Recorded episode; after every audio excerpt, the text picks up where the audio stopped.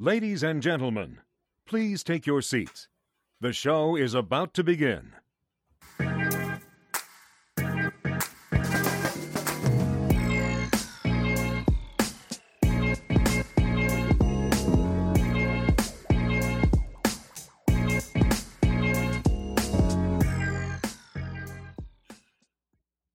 Hey, welcome to the Digital Soul Food Podcast. I'm your host, Jason Wallace, here with my co-host Esan Scott. What's good, E?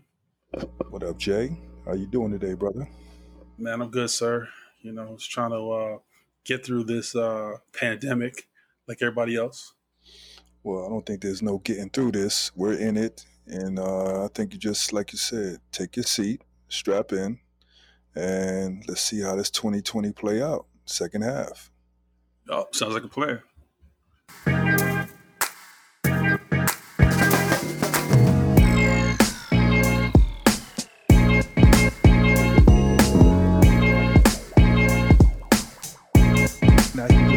Get a bird's view of the Bronx, even Jersey. That's how high up I am. From my rooftop, it was just the cascades of industrial sized fireworks. I've never seen that before in my life, man. And the sounds were were just like it was in my living room. I mean, I haven't been able to really sleep a good night in probably about 10 or 12 days.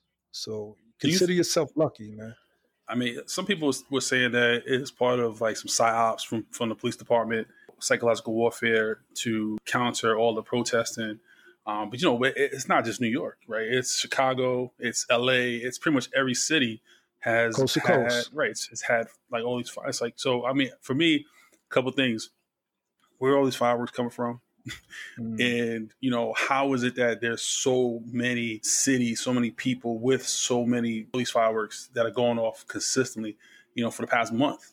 You know not even like a couple days. Like usually it's you know the week before fourth of july but it's been a solid month. So it just begs to begs to ask the question is there a conspiracy theory going on? And i'm not the conspiracy theory guy but this is definitely uh, one of those times when i'm i'm looking you know looking behind the, the door to see if the man is there Well, I, I wouldn't so much say it's a conspiracy. I think it's very blatant, you know, because there is definitely this thing called the blue flu. I think that is real. Just like COVID is, I think the blue flu from a police slowdown Yep. and, and an avoidance to crack down on what they know is a pervasive attempt to disrupt normal, everyday working Americans. And they've just allowed chaos to rain down on us there was a few pushbacks in our city that were coordinated. I didn't know how they got coordinated, but I know there was a group of cars that drove up to the mayor's, you know, home at Gracie Mansion and just started unleashing on their horns to let the mayor know, listen, if we can't sleep, you can't sleep either. Right. Yep. And, and it's just, I'll tell you a story maybe a little later about, you know, I had to go confront some of the guys downstairs just because I'm, I'm really wondering, and I had to ask them this question: What the hell are you celebrating? And why? Like, why are you are you celebrating for so long? You know, using fireworks this late at night, knowing that everyone is trying to get some sleep. You know, again, people have this time of year. Everyone's kind of like, okay, there's gonna be fireworks, but again, like it's just been it's been so pervasive for the past month that it's just you're over it. To your point, like, yo, you're trying to get some sleep. Uh, again, I'm lucky that my building faces the train track, so there's nothing over there. If I was facing the other way, then yeah, like I would get all of the other buildings and all the other areas where the fireworks are going off. It's crazy. Is this what anarchy looks like to you? I mean, because uh, I, I, I drove around on Fourth of July. I had to make a few stops. Harlem looked like the old Harlem. I mean, cars were out there, people in the middle of the street just lighting off these military grade style fireworks, and I could not find a police car, even if I wanted to. And it, and, and it's sad because this is where my tax dollars are going, and it feels like I have no say from you know the people willing to cause havoc in the streets and I have no protection from the people that I pay with my tax dollars. So I'm asking you, is this what anarchy feels like? I think this is what the police want us to believe that this is what anarchy feels like.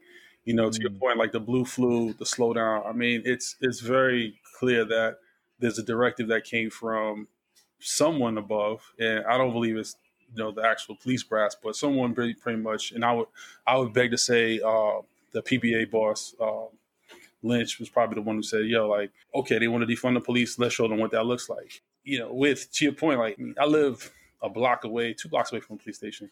I don't see any police patrolling the neighborhood. I don't see cars driving. I don't even see, you know, going to work. And I've run pretty much in, at night. So I run at a time when they would normally be sh- changing shifts, so they'd be, you know, pulling up, whatever the case. I don't see it at, at all. And there's mm-hmm. a couple areas here where their police pretty much parked outside uh, because you know the, the, the buildings are not too uh, friendly for whatever the case is, right? So I think that there is. I think they're trying to send a message to show the city that they're needed. Um, and no one's denying that. No one's refuting that they're needed. I, I, just think that they're missing the point and proving everybody else's point in that if you look at the way we are policed, it's more about mental health issues, domestic issues, things that you don't need the cops for, right? And and mm-hmm. if we could shift some of the resources to better, you know, staff those services, EMTs, right? Then the cops can actually do police work and they can actually do things that are more valuable and more productive for them. It's which is something they a lot of police have been asking for for years. So it's just it's just weird that I understand the outcry because you know we're seeing police brutality, and then you know we have these marches and these protests, and then the police are brutalizing us while we're peacefully protesting police brutality. it's like yo, it's like you're doing exactly what we said you're you've been doing, and you're proving our point every single time. You're making the case to make it worse for you, and so there has to be some point. And then the mayor is not, you know, helping because he's very wishy washy, right? So I think what's going to happen over the next year, you know, while we you know wait to get a new mayor in, the city council is going to probably have to take a little bit more more direct um, action. The governor's probably going to have to come in and take some direct action because New York City can't be lawless.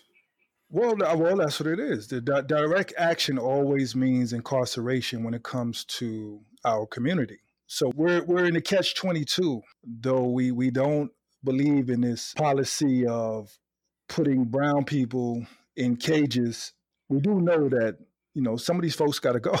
some, some of these folks got got to go, man. and, you know, yeah, you know, we but the thing is, like, people mistake the fact that black people we actually want.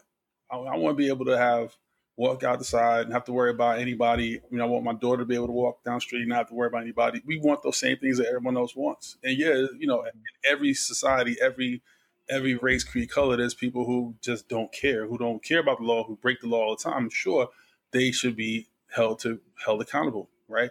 Um, and, I, and I think that gets conflated because people, especially you know, look at us and say, "Oh well, you guys kill each other, so you guys hurt each other, so it, it gives us a green light to hurt you. No, that's not the case. Like everybody hurts everybody. We do we hurt each other all the time. The problem is when I am sitting in my car, not resisting, and you feel a need to shoot me because you feared for your life because maybe something you saw two months down in the past where you felt like you really weren't fair for your life. You're thinking that I'm going to be the next guy, you know, that's going to do that to you. And it could just be that, you know, you're just abusing your power, your, your power and your authority.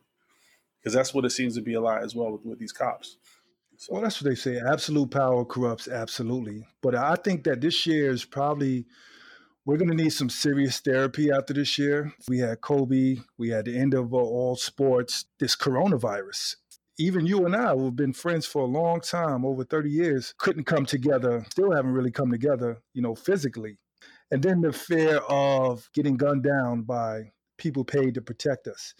And then now the psychological warfare of who is actually in control. And I, and I think you have a great topic for today about false prophets. Let's talk about the ones that we elected into office. Do you even have any faith that they there's anything that they can do to help us get out of this situation that 2020 has us in?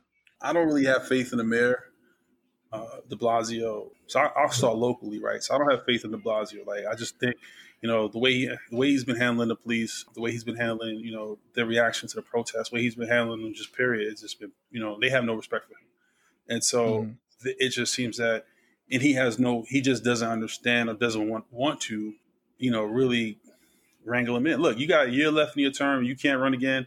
At this time, it's like, yo, I'm giving no fucks, and you, all right, yo, this is what you want to do. I'm no overtime, like no overtime, like that. That sends a message to the cops right away. You're not getting paid. You're gonna get you do your job and you come into the you come in you come to the station. You're not getting paid overtime. Sit down with Lynch. Sit down with the leaders. Like you know, yo, like why? What's the problem? But he just doesn't seem to want to do that. I think he has more of an agenda to try and and you know take a higher office. But then you know, New Yorkers, we have a, a very long memory, and we don't want a wishy-washy leader who's going to be, you know, whether it be Senate or House, whatever the case is, and you know, he's just, it's just, he's just going to need to go away and, you know, go off into sunset and go back to private equity. So now we go up to the state level. I think Cuomo is capable, but he's probably handicapped a little bit in that he would have to declare a state of emergency to be able to, to come into the city. And so his relationship with with the with Blasio is shaky at best. And so there's just so much he can do. He can he can really just like, hey, like y'all y'all need to cut it out. Like your kids, stop, you know, y'all gotta stop, you know, stop fighting and play better. You know, so now we get up to the federal level, you know, Trump is trying to divide everybody. So, you know, just totally being the racist that he is. He just offered to step in and help New York and Chicago after their Fourth of July weekend where we saw these shootings. It's like, nah, like we don't need that. I think that what I, I, do think that the city council can step in. I think that the borough presidents can step in. I think that the the city, the leaders, the our local leaders, are from from our clergy to our civic leaders can step in and really focus in on and really talk to the, to the cops and be like, yo, like, are y'all gonna do your job or what? You know, are you are you guys gonna you know, how long are you to play this game? Because the longer you play the game, the people are not to forget. This last, this latest budget, the city council, um, you know, shifting a million, a billion dollars, but not really. You know, people are really, people are to go to the polls and are to elect politicians that, that are going to affect real change. So, uh, yeah, I think that's what's, I think that's what's going to happen in the next couple months. Listen, whenever you're a mayor of a city and all mayors are learning this, is that the police department have them by the you know what. It's one of the hardest unions to go against. And for a couple reasons. One, in their contract, they're one of the hardest to be fired. It's, it's, it's a job where your life is in danger. So for that, you get the assurity that you just can't be fired willy nilly. It takes so much, and we've learned that from you know Eric Garner case. You know, it took Pantaleo about five years before they allowed him to resign, and, and he was able to make a lot of money during that time. And we see that all across the country. Unions know this, mayors learn this, and what De Blasio is learning now too is also that he relies on the police department parking. Um, I, I know a lot of people haven't even been getting parking tickets lately parking, uh, summonses, bail, those things bring a lot of money to the budget. And if you want police to go out there and supply an economy for the city, then you have to listen to their demands. They almost have you in in a vicarious position. But moving up the chain to to whether we we have a uh, state of emergency, it's a tricky and it's a it's a it's just a tricky place to be in because we still have an economy that's trying to get open. A lot of businesses are not going to be coming back as we see, and it's hard to say, all right, bring the military in, let's put a curfew on, and you know, companies are doing everything they can, restaurants and such, to try to hang on with a thread. You know, they're they're they're cutting staff um, who may not come back they, they're cutting, uh, you know, they, they're trying to deliver food on sidewalks with, with only three or four tables. You know, it's it's hard to manage that and keep the quality of the, you know, the restaurant up. with that. So the governor, you really don't want him to put his hands into it. And then when you go even higher, we see that the orange man, number 45, is just a sideline, you know, critic. Now, I wanted to ask you about that level because a guy that uh, we both grew up respecting and loving, um, Kanye West, just put his name into the hat. And I just wanted to play something real quick, and, and then we're, we're, we're, we're going to decide, you know, you and I, whether you think he's serious or if this is clout chasing. But I just want to play this real quick. Yep. I just love Trump. That's my boy. Like, I just love Trump. That's my boy. Like, when you hear about slavery for 400 years, for 400 years, that sounds like a choice. That sounds like a choice. That sounds like a choice. like, you was there for 400 years and it's all of y'all?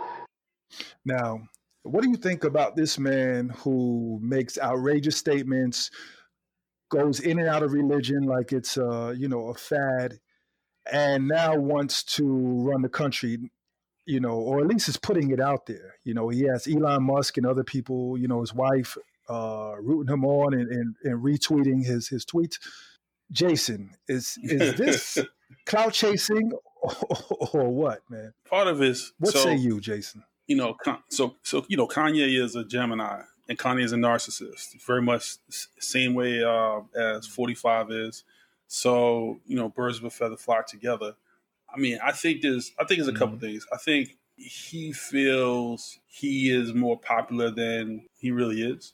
I think with the positive news about uh, the the deal with the Gap and about him, quote unquote, finally being a billionaire, and then Kim finally being a billionaire. I think I think that's gone to his head a little bit. I think he's looking at it like, oh wow, like that people like me again. And then also, you know, him donated money to some of the causes quietly. When people like, yo, okay, Kanye donated some money, cool. I think that he, I think those things went to his head, and I think he feels like he's back. And the reality is, we don't care about him to that point anymore because, mm. you know, you're you know, you to the, the sound bites you played, like for slavery was not a choice. Slavery was enforced. You know, white people with guns and, and knives and were cutting off hands and cutting off heads and hanging people and and lynching people and doing and burning people and black people. systematic, know, for, systematic. Right. And you know, laws are written to to ensure slavery by by white people, and so you can't tell. There's no way that it was a choice. That when slaves had opportunities to free themselves, they certainly tried. So you can't tell me that you know people were docile for all this time. And so, but but just to say that, right? Just to just to have that opinion is a descendant likely of a slave, right? You know, African American man. It makes no sense. But also to be, you know, saying like Trump is my boy. Why? You know, if you feel, you know, just a couple years ago, you know, after Katrina, you were on TV with, you know, saying, you know, George Bush doesn't like black people, right? Because yeah you mm-hmm. because he watched the response to Hurricane Katrina and how it destroyed New Orleans, pretty much impacted that you know that that region for until this day. And so it's like, how could you see that George Bush hates black people, doesn't care about black people, and then you see the way Trump has been for the past three and a half years and the way he's he's treated black people and everyone else, and even in this right, and even with this COVID, like you saw, you see how he's been very much all right. Well, at first when you know it was white people who were being if, if, you know, affected, he was concerned. But then when it started to the numbers started to change, it was like, well, wow, a lot of minorities, a lot of blacks are getting getting sick or dying. Well, I don't care. I mean, that was his attitude.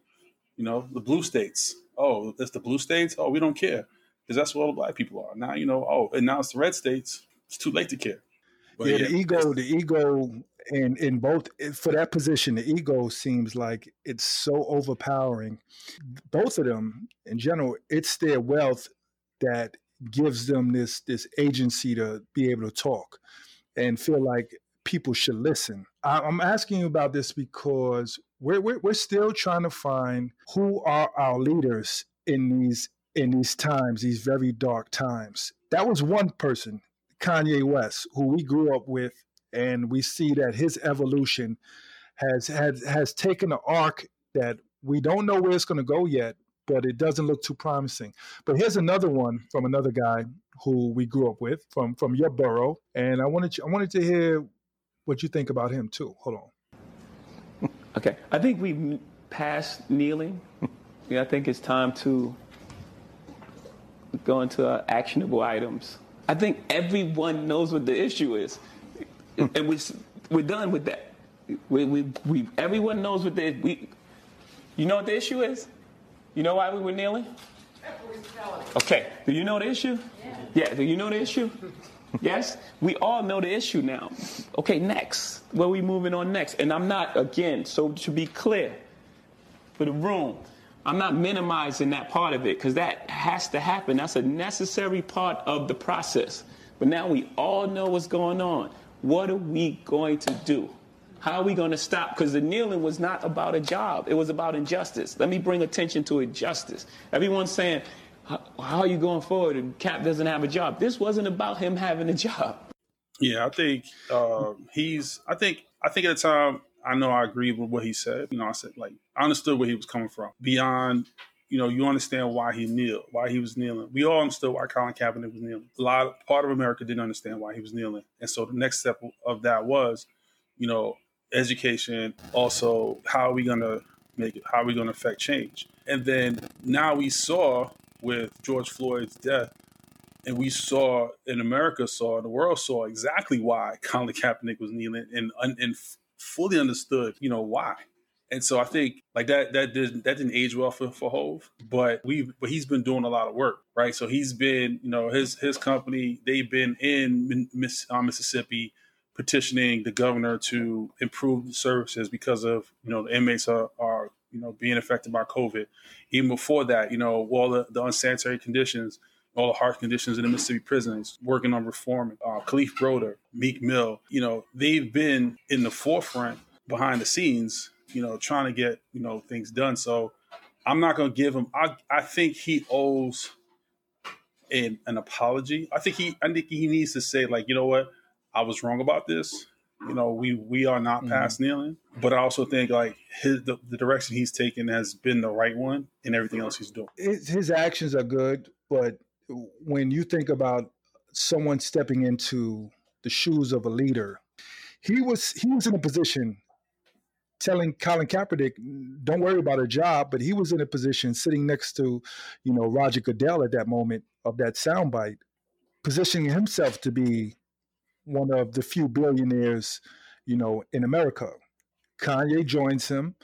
And I, I was just trying to juxtapose and, and, and put those two together of, of people who have the the financial agency, but are are flawed in certain ways. But I think that I think is I think there's a difference though, right? So with with Kanye, you know, he found religion and you know he you know started to do these Sunday service, right? These these brought in the choirs and started singing and started redoing songs and started recording it and in an effort to rebuild his image, right? So he's connected to God and you know what you see a lot of times, and I equate it to when people were born again, right? So all of a sudden they're born again. Now all of a sudden God is everything, and, and it's Jesus and love, love, love, and I understand that. But then it was okay. Well, why are you selling these God is love socks for seventy five dollars? Why are you selling these T shirts for one hundred twenty dollars? Why are you why are you profiting off of your newfound belief belief in faith? And you know, understanding that yes, the Sunday service choir they it costs money for them to gather, but you're making a, a, a, a spectacle of faith instead of again. I'm not going to tell anybody how to practice their faith and how to how to visibly show it, but this wasn't about. This was was more him aligning himself and getting back into the good graces of black people because of course you know black people especially black southern people it's all about church right it's all about forgiveness. Like you know, it's, that's what it. That's where they live, and so. Well, that's well, that's that's what the whole Republican Party is about. Uh, you right. know, well, that's part of their foundation. Yeah. Right, and so with that, so I look at it like I, I'm, I'm like I look at it with some skepticism, and then you know to see the steps that he's taking, you know, then it's like, oh, well, we're going to show up at the Super Bowl. We're going to do this. Oh, we're going to show up at the NBA All Star and do this. It's like, okay, well, you went from doing it out on a, in, on a mountain by yourself on the hills of LA by yourself, and now you're you're attaching it to these vehicles. You know, now you're making it into promotion. Are you? Is it really genuine? In my opinion, no. Uh, and then when I look at Jay Z, he's always been more of like, okay, how do I get in to how do I get to that table and make those decisions and be part of be part of the decision makers, right? And you know, he what he said was his conversations because he had first formed a relationship with Robert Kraft with their work trying to get Meek Mill free. You know, a year later, maybe you should be part of this Super Bowl. Maybe you should be part of NFL in some way, somehow do something because, you know, as many shots as he was taking outside of at the NFL, you know, there's like, you know, in the songs like, yo, y'all want me to do Super Bowl? I'm in stadiums too. It made more sense to be like, okay, well, if we can be part of, if we can sit at the table and help make those decisions, it goes a long way. And that's exactly what we've been trying to say, and through even through this movement, you know, with all these corporations talking about, you know, we are, you know, we see you as black people, we get it. No, we've been telling you for a while. You need to have more black people in in the C-suite. You need to have more black people in positions of of as decision makers, so that you can get that culture, and you can understand and get the insights directly and not make those mistakes. But NFL is, is you also got to remember that NFL is 32 owners of teams that have been are very very slow to make any kind of change. So when I see a Jay it's, go in it's and old say, money, it's plantation money, yeah, like like you know a lot of them made you know they made their money. You know most sports owners have made their money doing something other than sports. so this is their hobby. And so I think for what I think Jay going in there and being like, all right, well, let's try and figure out something to get this done, and then let's get past it. Let's keep moving forward. While while he's in the at the table, I thought it was I thought it would be effective. Again, I don't know. And I said to you before we had in the other show, I was like, let's see where this goes, right? So, but he's not perfect. He can make a misstep. I don't think that I, I don't see him and Kanye being the same. I don't. I see him. I see. I see. I see Kanye's moves as being very calculated and very uh, opportunistic. Opportunistic, where I see Jay as being more calculated to affect the change that he's been talking about, and that you well, see me, in in the work that he's been doing. Yeah, yeah. Well, let me just say this then. I do not fault Kanye or Jay Z or anyone for that matter who are trying to get a stake in an entirely American industry, which the NFL, the NBA, even though it was created or invented by a Canadian, but the NFL in particular, who we've been always on the peripheral, never really, you know, at a lot of those decision making tables, not even coaches, coach wise.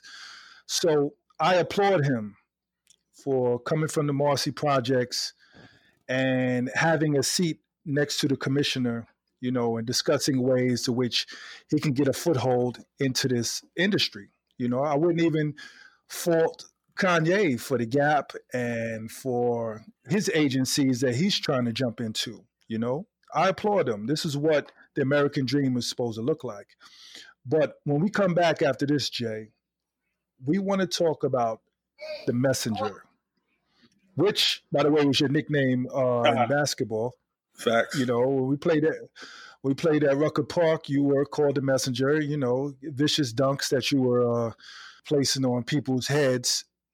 But we're talking about this movement now. Black Lives Matter. We're talking about protesting. We're talking about getting into industries such as the NFL. Are there, is there such thing as false prophets? And when we come back, let's jump into that.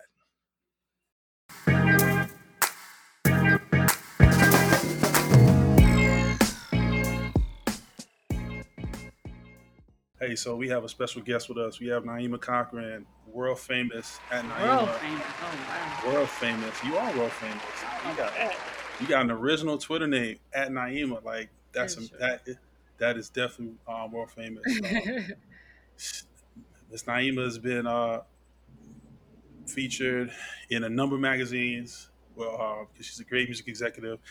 She's started the excellent music sermon um, mm-hmm. threads on Twitter, and uh, right now she's doing a um, these tears uh, live. Um, what do you, what would you call that? Like, um, I, I guess we can call it a, a IG live series. Um, where basically it is me and my friend uh Jamal, uh Jamal Jamo, and we are literally just us and however many people join us on IG Live arguing over how to rank certain aspects of um, television that we grew up with, which has been fun to do. Mm, much yes. more fun than I anticipated. I didn't expect it being as much fun as it was. It's hilarious. Wow. So wait, wait. Can you explain that again? Because sure. I I came up. Uh, I'm a '70s baby, and you know, me and a couple friends, we do have a debate on 80s black shows all the way up through the 90s. Mm-hmm. Um, you know, some of those stars that have been canceled, you know, right. for particular reasons, but those shows did raise us. Can you can you just tell us a little bit about when you say ranking? Um, so we so in June, May, late May, early June. I can't even remember how long it's been now. I want to say maybe the beginning of June, or no, it was May. Um, we saw this viral graphic go around that ranked black sitcoms. And mm-hmm. we were both like, this is horrible. It's missing people. These don't go there, whatever have you. So my friend Jamal was like, we should hop on IG Live and redo it. and, but he had his boy create a whole like promo graphic for it, right? And we had a hashtag and the first one, so the first one we had an existing ranking that we were redoing. And there's there were three levels of tiers, no, four levels of tiers. There was a guide tier, a top tier, a mid tier, a low tier. So we had a conversation on IG Live. People chimed in. Jay, I think Jay, have you been on all of them? I think Jay was there. Been on um, a couple of them, yeah. Yeah. So I had a whole conversation and really hashed it out. Like this show goes there because this, this show goes there because that. This show wasn't really that good. Your nostalgia, you know, is warping your, you know, your actual sense of, of what was what was good and what wasn't. So then from that one, we did theme, we did theme songs. From that one, we did cartoon theme songs from that one we did sitcom i might be missing one but i think from that one we did sitcom dads and just as last week we did sitcom mom sitcom moms mm. so it's we keep realizing that there's more and more to discuss like at some point this summer we'll do black movies and we'll do the soundtracks and we'll do disney songs and you know all that type of stuff so it's been um, really kind of an interesting experiment and the folks who tune in for it get very passionate about it and it's already like a little community and i think it's just another thing where with there being no sports right now people enjoy having something people miss having something to debate. Mm. they just want something right. to argue about. Like what's better? They want to compare stats. They want to compare you know what i mean? Like it, it, doesn't matter. You just give people some some shit to talk about, and they'll just go for it. Which this has proven to us. Like the last two were like three and a half, four hours long, which is insane. But that's how passionate people were about fighting for where they think, you know, a certain person or song or character or show belongs in right. these rankings. Mm-hmm. Right before Jason, before you came on, Naima, Jason and I were having a confidential conversation about some of the mm-hmm. silver linings of COVID 19 you know, there, there's so many negatives, but like you said, the debates, some of the verses, uh, yep.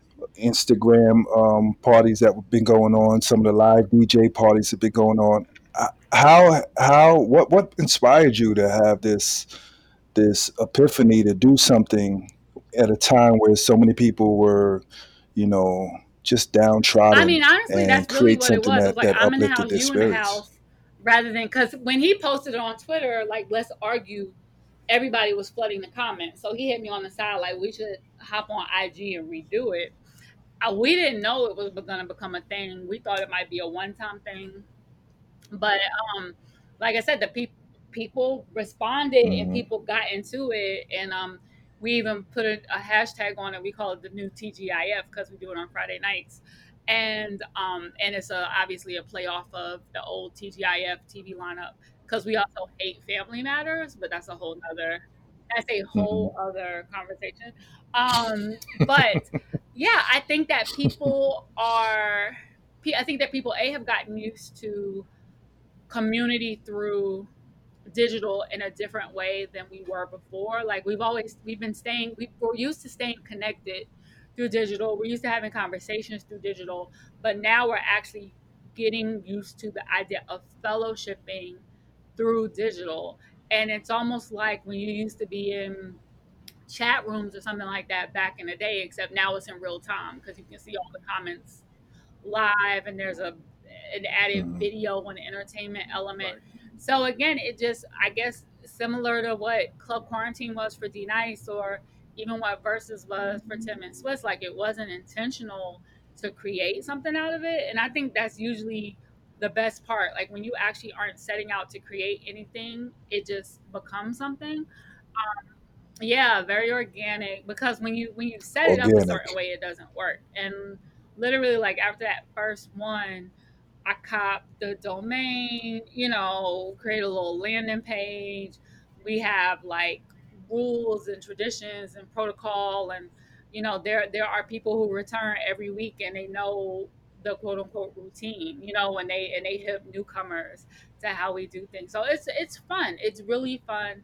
And it's and it's also funny how quickly you on the other meaning the person who's on the IG live broadcasting become used to having conversations through the phone. Like I adapted much more quickly than I thought I would. Yeah. Mm, Mm. dope. and that you know that also you talking about organic. you Yeah, know, music sermon that started by accident um, as well. reminds me of your Um, music sermon. So Music Right, Sermon feel is a series I do on Twitter. Uh, I guess like you could call it kind of like a music storytelling series that I started.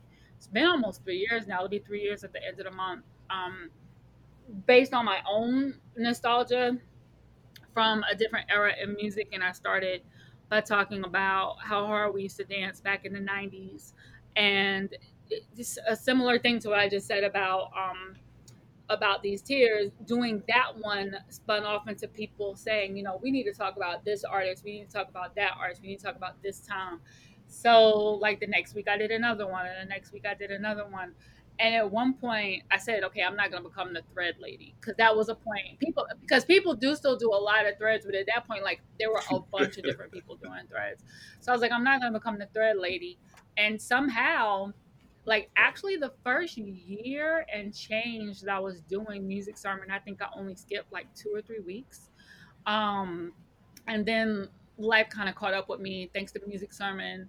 I started getting offers to write for publications, and then those things kind of started taking away the bandwidth for me to also do the sermons. But same thing, like it was something I did for me, and you know, for my own sense of nostalgia, entertainment, you know, revival, whatever you want to call it. And at first, people were jumping on it because, again, it was a nostalgic moment. Um, talking about like early '90s music. That was I was in high school. Like it's just a great time to remember. But then people started responding like, "I didn't know this. I'd never seen that. Wow, I forgot about that." And I realized there was an educational component there. So my goal with Music Sermon and with these Mhm. tiers, we throw some of that in there a little bit. But my goal with Music Sermon is to both entertain and educate. And I try to tell stories that either haven't been told before or aren't told often enough, right? So, like, I only talk about artists and subgenres and labels and moments before 2000. Like, I think that I did a neo soul one is that, and that was the most recent I've come with the music that I'm talking about. And it's because it's the stuff pre digital era that I think we have a disconnect with. We know everything about every artist that debuted from 2000 up. We've seen BTS footage, we've seen making of the video, we've Right. seen cribs, we've seen them on the blog, they're on social media, like we know everything. But the artist pre, but everything that happened pre, even if we knew it back then, people may not know it now. And it's kind of similar to what Versus is doing when people are like, oh, I didn't know such and such produced that. I forgot he did that. It's a similar kind of kind of vibe, but in a in a more fleshed out like storytelling style. Yeah. Yeah, respect. I respect that. And and and that's the golden age, the 90s. Mm-hmm. And what you said earlier, and we'll move on from it, but hard. we did dance really hard in the 90s. the running man, like You're just just to have you have a dance called the running and and just I mean the 80s we had Yeah. to walk yeah, yeah, we used to go there and Yeah. sweat, you know. So I do I do miss that. That's dope. That's dope. Yeah, I think you, I think we're gonna have to do a New York version of the, the nightclubs though for either of these tiers or we or we Right. just serve one or two because you know now there's no clubs. You know before we used to we used to have everything. at the Marauders, we had Nell's, you know, Lotus, Life, Cheetah, Lotus. Lotus, Right. all those, you know, so many different spots. And now it's like uh, there's Right. nothing for us to do on weekends Sunday through or Thursday. during the week too, because obviously we went out every single night. Um, Yep. like Yep. right, Friday, Saturday was for the, the tunnel crowd. we was and, and us, you know, Isan and I, you know, being basketball players, like we would we would work out every day, all day, or have games and play, and then we leave, Mhm. meet up at night, and then we'd be out till like what three, four, five o'clock in the morning, Yeah. Yeah. and then we right back at it again. yeah. Yeah, that's what I'm saying. We were we got the young. We had Yeah, those that. them those couldn't do them that young now. Legs. We don't got that no more.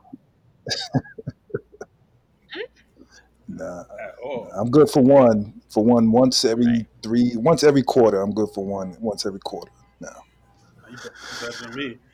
All right, but you know, talking about you know coming back to the education part, right? So I think one of the things that you know, I've seen lately Mhm. has have been you're educating everybody about Shaun King, right, and, and how he's been, um, you know, with with the different nicknames of um, Talcum X and Yeah. you know, I don't know, you know, Martin Luther scam, and you know, doing so much, so much, so many different things. Um, which is why I want to talk to you today, right? So, I feel like we're on the same page um, in Right. in how we feed, how we view Shaun. But I guess what I want to say is is kind of like, what was it that? Where did you start to, you know, start to, to notice the difference between what Shaun was doing from a um, supporting, you know, Right. police brutality and, and, and shine a spotlight on it and you know and social justice So and then so the first thing I'll say is that my pockets. my approach to Shaun recently has been a little different than others because I intentionally did not accuse Shaun of fraud or stealing or anything else because what happens is when he's able when his defenders or he himself are able to pinpoint that they always just say he opened his bank account he did this he showed us this and the reality is I don't know if Shaun is stealing. I do know that he's not handling the money that he's given appropriately, right? So there's fiduciary irresponsibility and then there's plain old theft. But, you know, when the first becomes a habit, it's as bad as the second. So um, I have been following Shaun since probably he, you know, kind of became known following Ferguson Uprising. And around that time, there was him and another um, act, kind of quote unquote activist who has since like just disappeared. He had like a mental breakdown in real time on the timeline. I think he might have even gone to jail for some shit. But the I will say this: the people who first put Shaun in the crosshead crosshairs was the alt right. I'll admit, I, I have to admit to that. Um, and they did it with him and this other guy. And at the time that they were accusing him of stuff, um, it was this writer named Charles. Oh, I can't remember his name, but it was this guy who wrote, I want to say for Breitbart, who used to just be on every BLM activist's ass. But he particularly had these two. So he was the one who started, um, you know, with digging up Shaun's, you know, picture of his father and his birth certificate and talking to his family and all of that. Like he actually started all of that.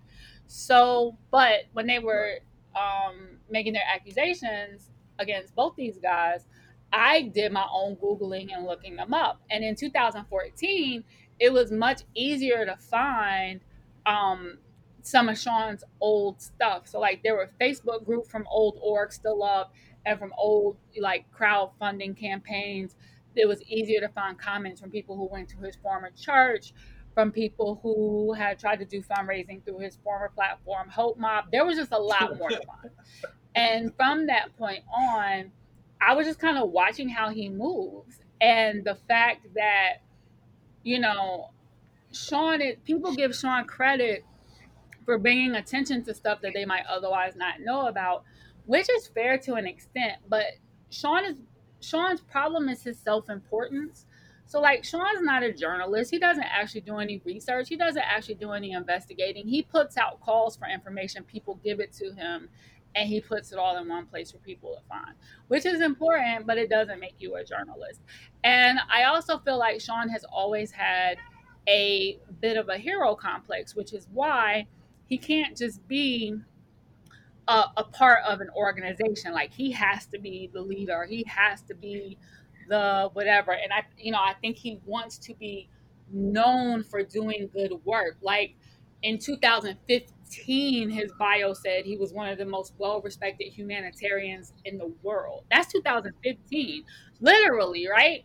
So it's like my nigga for real, you know. So it's kind of so I've been watching him. Nothing that I'm saying about Shaun is new. Hmm. um, and then in late 2015, after he had a couple of failed launches of social justice organizations, the people who were part of those organizations asked him to promise to stop organizing and just amplify information, share information, fundraise. The, he's a gifted fundraiser. There's nothing wrong with that. But like, stop trying to actually lead organizations. And he said he would, and he stopped for a little while, and then he started again. So the thing about Shaun is that if you know what to look for, because it is harder to find now, and it's harder to separate the um, kind of conspiracy allegations against him from the real shit. But if you, but like what I did with my thread was I literally just took Shaun's own emails, his own tweets, screen caps from his own websites, and just let them speak for themselves. Because you can just see a pattern through that. I made no suppositions, mm-hmm. no guesses, and I left out, even though people have found financial discrepancies with his taxes. And I left all that out because I didn't want anybody to give an excuse of like, I got to verify these sources. I got to go back and research. I got to go back and check. You may not be correct. I, it's this emails from Shaun. This is Shaun's website. This is Shaun's tweet. And I just put them in chronological order. Like, look for yourself. Look at his pattern for yourself. How is it that people are still, you know, following him? Mm-hmm. Keep people keep still giving him money? There's two reasons. The first reason is that a lot of Shaun's um, funders, even though black people retweet and repost him a lot, a lot of the people who actually give him money are white people who are looking for a very easy way to feel like they did something, right? So Shaun posts something, it gets a lot of clicks, it gets a lot of reshares, it goes viral. They trust it, it must be good. This is a name they recognize he's associated with people they know. Boom, click link, give three dollars, five dollars, ten dollars monthly, no problem. They're they're help they're helping social justice, right? And he knows that. But the other thing is that the reason he keeps getting away with starting all these orgs is again because the dialogue around him is always ends up being about the fraud from the family right. GoFundMe's, which he can very much defend himself from against and refute. Shaun is not the beneficiary or the organizer for these GoFundMe's that he does. He's just amplifying them. So that's why that's why I was trying to make sure not to muddy the waters because it isn't even just about is Shaun stealing money? Is he a fraud? Is he reappropriating money? And be clear, nobody could actually fault Shaun if he had a salary built in to the organizations that he runs. All officers in social justice organizations do. But when he turns around, he's like, I don't make a dime off of this. I don't make a dime off of that. Now you're lying. Like now you're op- obfuscating, right? Like, and that's always been the problem. That's been my problem with Shaun from day one. It's just about there's no transparency. Like, where's the business plan? Where's the budgets?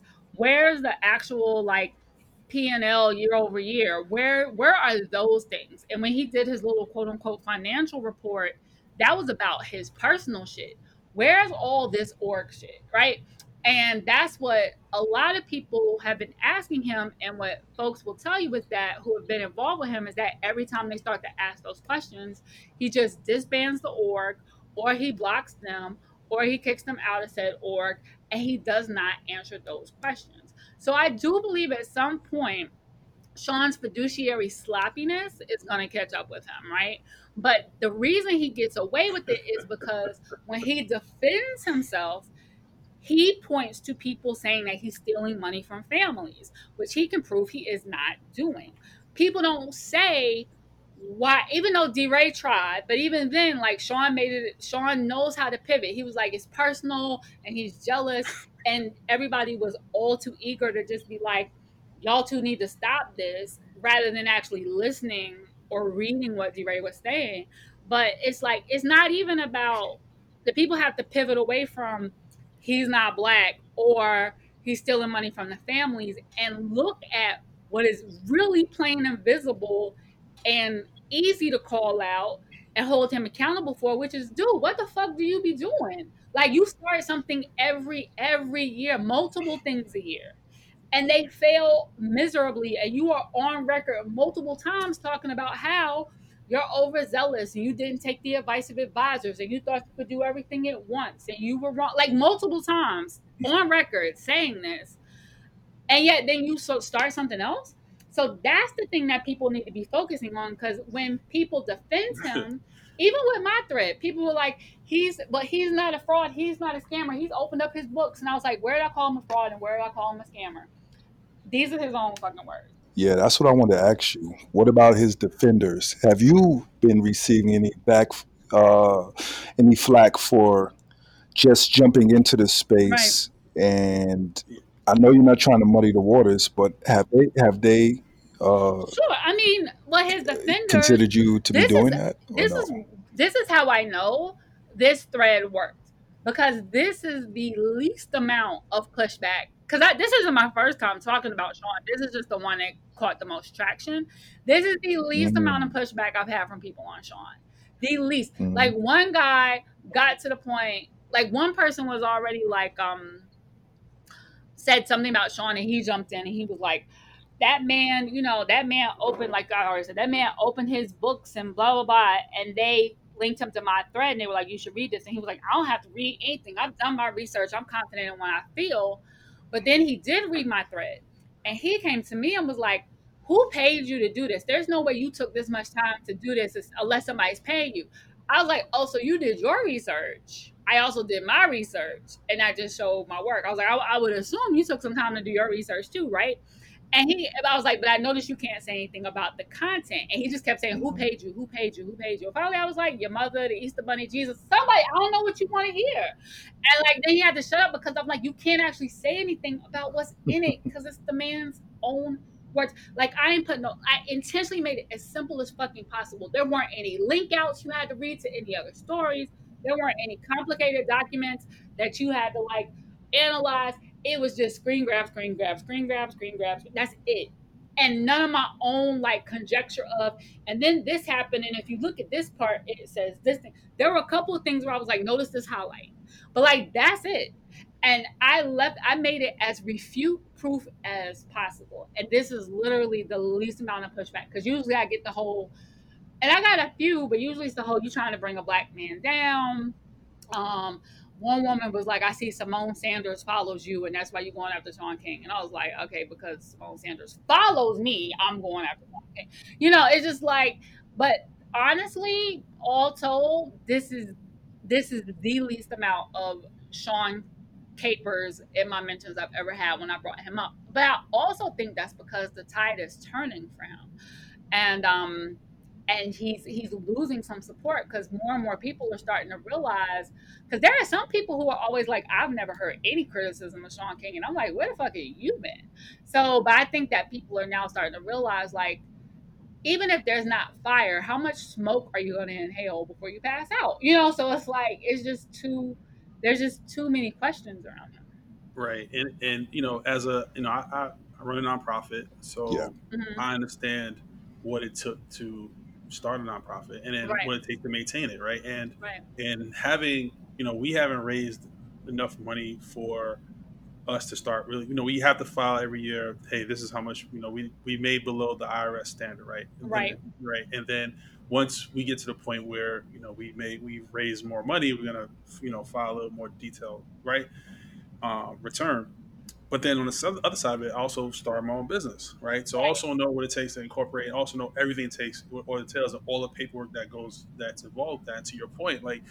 the, the paper trail is really what people want to see. It's like Yeah. you're, you're, you know, you're people are trusting you. People are trusting Shaun um, to start these businesses, but then also people, you know, he's hiring staff. He's he's having people, you know, leave their jobs to come work for him, Right. and you know, it's like okay, well, we're putting in this work. Okay, are we getting? Are they getting paid for it?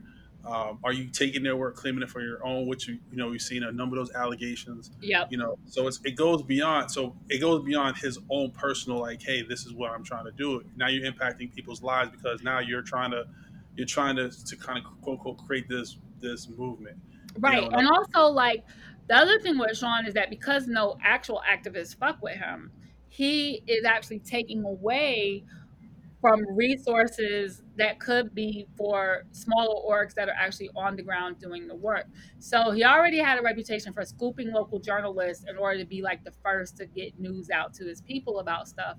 But it's the same thing with the org work. Like if you're jumping on momentum that's already happened and like for example taking taking credit in an email for Breonna's law passing when that was Black Lives Matter Louisville and all kinds of petitions and, and you know everybody like Breonna's name was trending. You did not do that, Shaun. Like any social movement, anybody was pushing for Breonna's law to get passed. So you're gonna take credit for it in the email and then put this link up like we need we got more work to do. Can you donate like a couple dollars real quick? That kind of stuff is preventing other orgs from being able to get funding that they could properly use and focus, you know, towards their their ends, and also just from them getting recognition. So, like, my question to Shaun would be, why are you not actually working in conjunction with other organizations? Why aren't you working in conjunction with Black Lives Matter chapters? Why aren't you working in conjunction with other activists and helping amplify existing movements that already have traction instead of starting another new social justice something something all of and I believe Van Jones, and this is this is complete speculation. I have a feeling Van Jones was behind that one. That's so my that's, what, thought. that's what i was getting to Um, and I said it. I said it then. I was like, "This looks like Van called Shaun King and was like, this this is the direction you need to move in now that Bernie's out." so well well that's what i was going to get to right so the second piece you know so talking about van right so you know it came to you know it's come to find it's come out that he is one of the co-authors for the the senate uh, crime reform or police reform bill hmm that was super watered down that really had really had nothing you know in it that was you know so um, substantial Substantial, yeah. and you know so he's been he's but he was on cnn he was pushing the bill had made no mention no disclosure that he was a co-author of the bill and Right. you know and then to your point it's like okay well now you know we let's let's bring in and i felt the same way Right.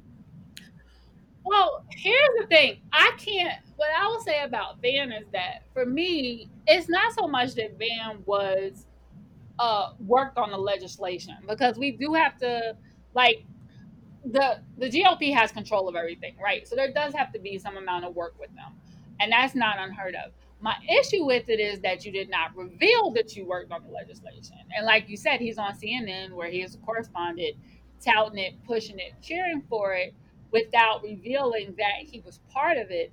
That to me is disingenuous. And Van moves the way the fucking wind blows. So before, if you people may have forgotten, when Van was part of the of Obama's um, Green Initiative, oh, he had to resign because pre-Obama administration he was considered a radical leftist, and so he was so far to the left. And I want to say a couple of things that he had been involved in in terms of messaging and stuff were like a little too out there. So Obama had to break ties with him. This was also when they were giving Obama a hard time about his reverend and all of this other stuff. So you go from being radical leftist to, you know, normal down the middle black liberal to all of a sudden like you're center right. You know what I mean? It's like that's you just moving with the check, bro. Like that's it. That's all. That's all you're doing, and you can't. And I mean, and it's not new. He's been hanging out with Eric Trump for ages, you know, and he's been there. Have been pictures of him. It's not even like he's hiding. Pictures of him in the White House at all kinds of events, smiling, cheesing, kikiing, all of that throughout the whole administration. And I think Van is another one where it's like if you're not what Van and Shaun both have proven to me is that people who aren't on Twitter miss a lot of shit that we just assume everybody's seen. So they might be like, well, what's wrong with Van? Because he still gets, you know, he's he's uh and I'm and I'm I'm saying this on honesty, he's a he's a he's a telegenic black man who knows how to speak on camera and sound like he knows what he's talking about. That means you get all the invites to places, right? To talk. And with with people not knowing and with people not knowing like this that you know he was at the White House or he was doing this or doing that and then he's also represented by Roc Nation. So they're definitely positioning him as a speaker. So they're definitely positioning him in certain rooms. But again, I think it just, we have to examine everybody more closely, right? It's funny, like people be so quick to call folks an op, but then the people who are actually an op, it's like, oh, you're just trying to tear a smart black man down. And it's like, nah, this person is actually the person who's working against us right now, or or doing like the double team. I respect Naima's, you know, gangster. Oh wait, You know, I just want to know, you know, your motivation. Like, is it important that, speaking of the stakes, let's talk about the stakes that we're in right now. Are the stakes too high to have a faulty messenger? Or, Mhm. okay, okay, okay, because I yeah, yes. And it might be yes or and what I, whatever the your or was going to be, 100% yes. um, does it matter if all hands on deck, just getting the message out? Is that can can that play a role as well? the messenger matters the messenger always matters and i think i think we've started to come to this kind of like apologist point of view which people did for kanye when all of a sudden he was born again christian was like well does it matter if, he, if he's bringing people to jesus? Yes the messenger matters. The bible says that everything we've ever been eh, like our whole lives we've been taught that the person teaching us matters the person give delivering messages to us matters. That hasn't suddenly changed because a person's intention matters right? How they're going to frame what they're bringing to you matters. So like in the case of shaun that's great that he is giving some people some info about you know stuff that they might not otherwise be aware of. But there is not a single thing that i've seen break from shaun that i have not seen somewhere else. But that's because of who i follow. And what i've told people is that shaun is good one-stop shopping. It just means you might need to look a little harder to stay informed. Follow a few more people. Like you know people like shaun because they don't have to look nowhere else for no other information. That's not necessarily helpful mm-hmm. right? It's like getting all your stuff from one source is not helpful. So in the case of like a Van or Shaun or a fucking Terry Crews or you know, it's like with all of them, the stakes are entirely too high. If you have a platform, if you are a person of influence to play around, and they're especially too high for you to play if this isn't actually even what you believe, but you're doing it because of what it can benefit you, right?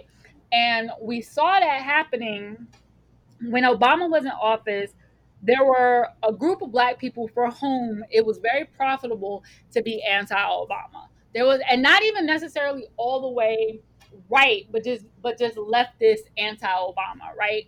And we saw that with like Marc Lamont Hill went on record and said we can afford to lose one election because he was backing Jill Stein. I still have not forgiven Marc Lamont Hill for that shit to this Mm. day. You know what I mean? Like I'm just like that's the most irresponsible shit. And then he jumped behind Bernie. And it's like I can't and I don't and like my thing is like I don't believe for two seconds you thought Jill Stein was the most popular candidate. I think that he was I think that the assumption was that Hillary was gonna win and he was gonna be able to be the person who was doing anti-Hillary talking points. Even Don Lemon got his shit together when he realized, like, oh, shit's about to get real. Let me get back to black right quick. Because I believe Don Lemon knew better when he was out here shucking and jiving. But that got him from a weekend anchor spot to a nightly desk at CNN. You know, so it's but but then he was like, all right, let me stop playing. Like Don Lemon is a black man raised by a single mother in Baton Rouge, Louisiana. You're not gonna tell me he believed none of that shit he used to say. Mm. That was a ploy, you know, and I haven't always forgiven him for that shit either, you know. So it's like the stakes, yes, the stakes are too high, and yes, the messenger 100% matters like Charlemagne, T.I. Oh, I got questions for everybody. You got serious. We got we got questions. I know. I got questions for everybody.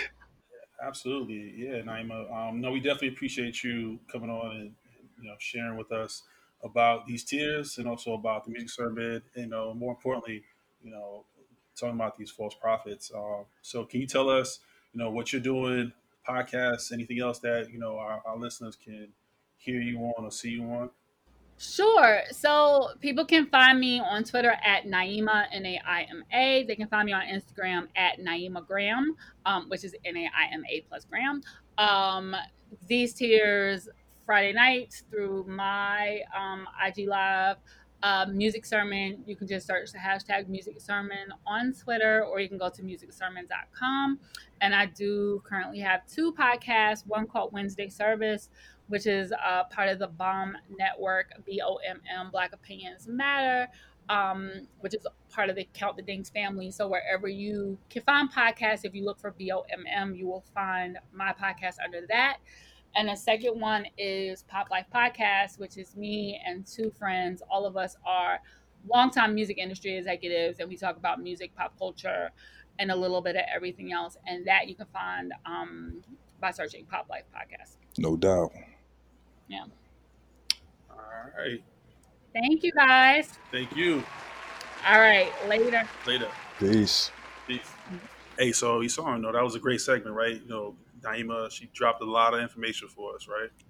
Yeah, she's uh, she's out here taking names and trying to hold people accountable. And this is not a time to be playing around because these internets will come and get you. Nah, this, the receipts are there, you know, and, and to, to, a point we definitely need to be uh, more accountable with our platforms, be more responsible, and you know, it's there's no time to play.